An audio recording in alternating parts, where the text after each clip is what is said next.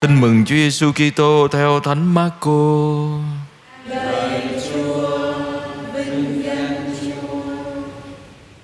Khi ấy Chúa Giêsu trở về quê nhà và các môn đệ cùng theo người. Đến ngày sa bát người vào giảng trong hội đường và nhiều thính giả sửng sốt về giáo lý của người. Nên nói rằng, bởi đâu ông này được như vậy? Sao ông được khôn ngoan như vậy? Bởi đâu tay người làm được những sự lạ thế ấy? Ông này chẳng phải bác thợ mộc con bà Maria, anh em với Jacobe, Giuse, Juda và Simon sao? Chị em ông không ở với chúng ta đây sao? Và họ vấp phạm vì người. Chúa Giêsu liền bảo họ, không một tiên tri nào mà không bị khinh bỉ ở quê hương, gia đình họ hàng của mình.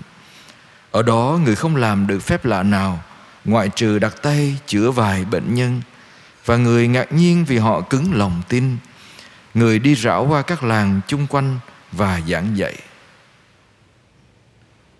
đó là lời Chúa. Lời Chúa Kitô, lời đến Chúa. Anh chị em rất thân mến, trong à, một buổi chia sẻ của cha Richard Rohr, cha là linh mục dòng Francisco cũng là một à, bậc thầy về đời sống thiêng liêng. Và cha nói với cử tọa như thế này, thưa anh chị em, là chúng ta khi mình lớn lên, khi mình trưởng thành, mình là người lớn rồi đó, đến một lúc nào đó mình sẽ phải nhìn nhận rằng, mình sẽ phải nhìn nhận rằng tất cả chúng ta ít thì nhiều, không ít thì nhiều cũng bị nghiện một cái gì đó. Mỗi chúng ta ai cũng có cơn nghiện của mình không hẳn là nghiện ma túy hay nghiện rượu, nhưng mà đa, tất cả chúng ta ai cũng có cơn nghiện. Và một trong những cái cơn nghiện nguy hiểm mà chúng ta không để ý tới trong cuộc đời của mình, đó là cơn nghiện với cách suy nghĩ của mình. Nghiện suy nghĩ. Tôi nghiện với cách tôi suy nghĩ về ai đó, về một cái gì đó, về cách tôi làm cái gì đó. Tôi nghiện với cách của tôi. Và tôi cứ như thế mà tôi sống, như thế mà tôi nhìn mọi sự, mọi người. Nếu một người nào đó tôi cho là xấu, cho là không tốt, thì tôi chỉ nhìn người đó không tốt, xấu hoài thôi. Tôi không thể thoát ra khỏi cái suy nghĩ của tôi được. Một cái lý do nữa là chúng ta thấy đa phần chúng ta nhìn nhau bằng quá khứ của nhau. Chúng ta không có nhìn nhau bằng hiện tại, đúng không chúng ta cũng không nhìn bằng tương lai. Mình nhìn mọi người bằng kinh nghiệm trong quá khứ của mình với người đó. Anh chị em có tin không? Sau tết mình gặp lại nhau khi mình đi làm sao? Mình hay nói với nhau sao? À ăn tết xong mập ra ha? À, có người ố ăn tết xong rồi mà vẫn không mập ra nổi hả? À, nghĩa là gì? Trong đầu mình có một bức tranh về người đó nó là in trong đầu mình người đó phải là như vậy. Người đó khác hơn là mình thấy không được không không có khớp với cái khuôn mà mình có về người đó.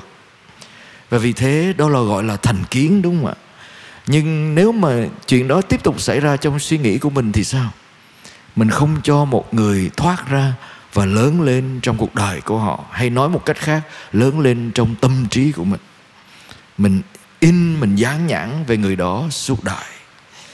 Và đó là những gì xảy ra với Chúa Giêsu và thất bại trong cái việc Chúa đến với người nhà, với hàng xóm của mình, với quê hương của mình, với làng của mình.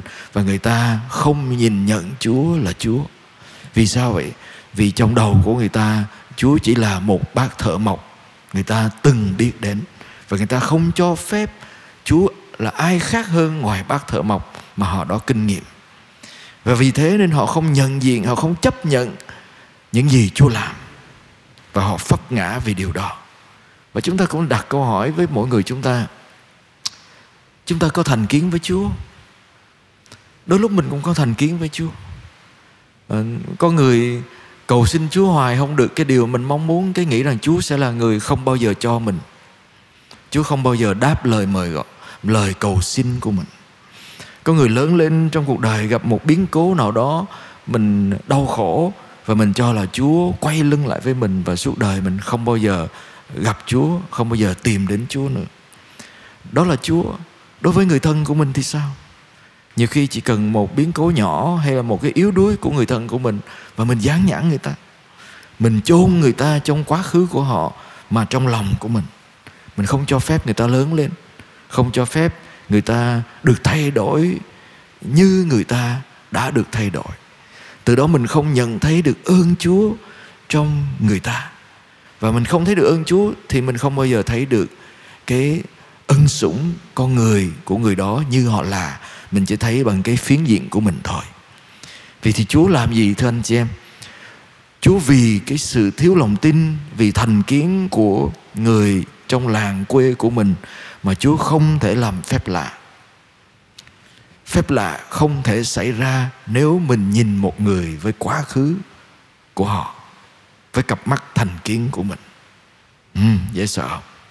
Vậy thì phép lạ chỉ có thể xảy ra khi mình nhìn một người với cặp mắt của hôm nay và nhìn một người với cặp mắt của Chúa với với lòng nhân từ của Chúa.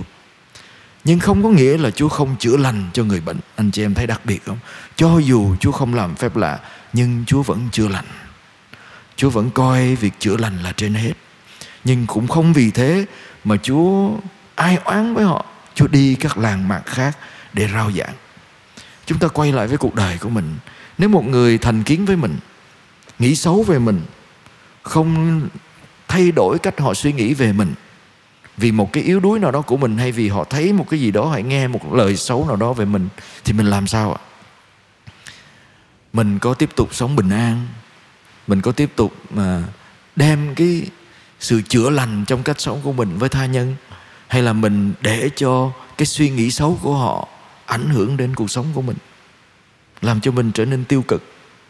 Làm cho mình trở nên một con người nạn nhân của cái suy nghĩ xấu của người khác về mình? Đó là cái cái thứ nhất chúng ta phải đặt câu hỏi. Cái điểm thứ hai là chúng ta cũng quay lại, đặt câu hỏi với chính bản thân mình. Có bao nhiêu người trong cuộc đời tôi mà tôi vẫn còn nuôi họ trong quá khứ? Ừ? tôi không nhìn họ bằng cặp mắt của hôm nay bằng cặp mắt của ơn chúa. Đặc biệt là con tôi, vợ tôi, chồng tôi, anh em tôi. Nhiều khi một cái hành động họ, vì yếu đuối họ đã xúc phạm mình, hay là phản bội mình, hay là làm lỗi với mình gì đó, mình có, mình vẫn còn giữ cái quá khứ đó với họ, hay là mình cho phép họ lớn lên. Mình không tin rằng Chúa đã, ơn Chúa đã làm trên con người họ, đã thay đổi họ rồi, nhiều lắm rồi. Mà mình có thấy không? Và nhiều người trong chúng ta hiểu được rằng chúng ta đau khổ rất nhiều khi người khác không nhìn thấy mình đã thay đổi. Đúng không ạ? Nhiều bạn trẻ nói con buồn lắm cha mẹ con không nghĩ con đã thay đổi. Cha mẹ con cứ nghĩ con là như thế cách đây 5 năm 10 năm. Con quay về cha mẹ con vẫn nhìn con với cặp mắt của đứa con 5 năm 10 năm trước thất bại. Ờ, mày có gì thành công đâu? Mày có gì tốt đâu? Thôi đừng có nói gì khác, tao biết mày rồi. Và từ đó mình không mình không cảm thấy mình được lớn lên.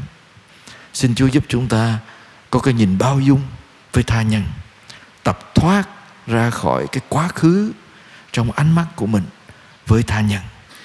Xin chúa cũng giúp chúng ta can đảm can đảm đón nhận những cái nhìn thành kiến của người khác về mình vì biết được rằng đó là chuyện rất bình thường.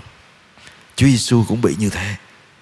Nhưng cách mình đáp trả, cách mình phản ứng lại, nói lên con người của mình. Tôi có nhất thiết là nạn nhân của thành kiến của người khác. Hay tôi chọn đón nhận lấy chúa, ơn chúa và đặt niềm tin vào chúa là đấng luôn hiện diện lúc này với tôi và mở tôi ra với một tương lai bằng tình thương và lòng nhân từ của ngài. Amen.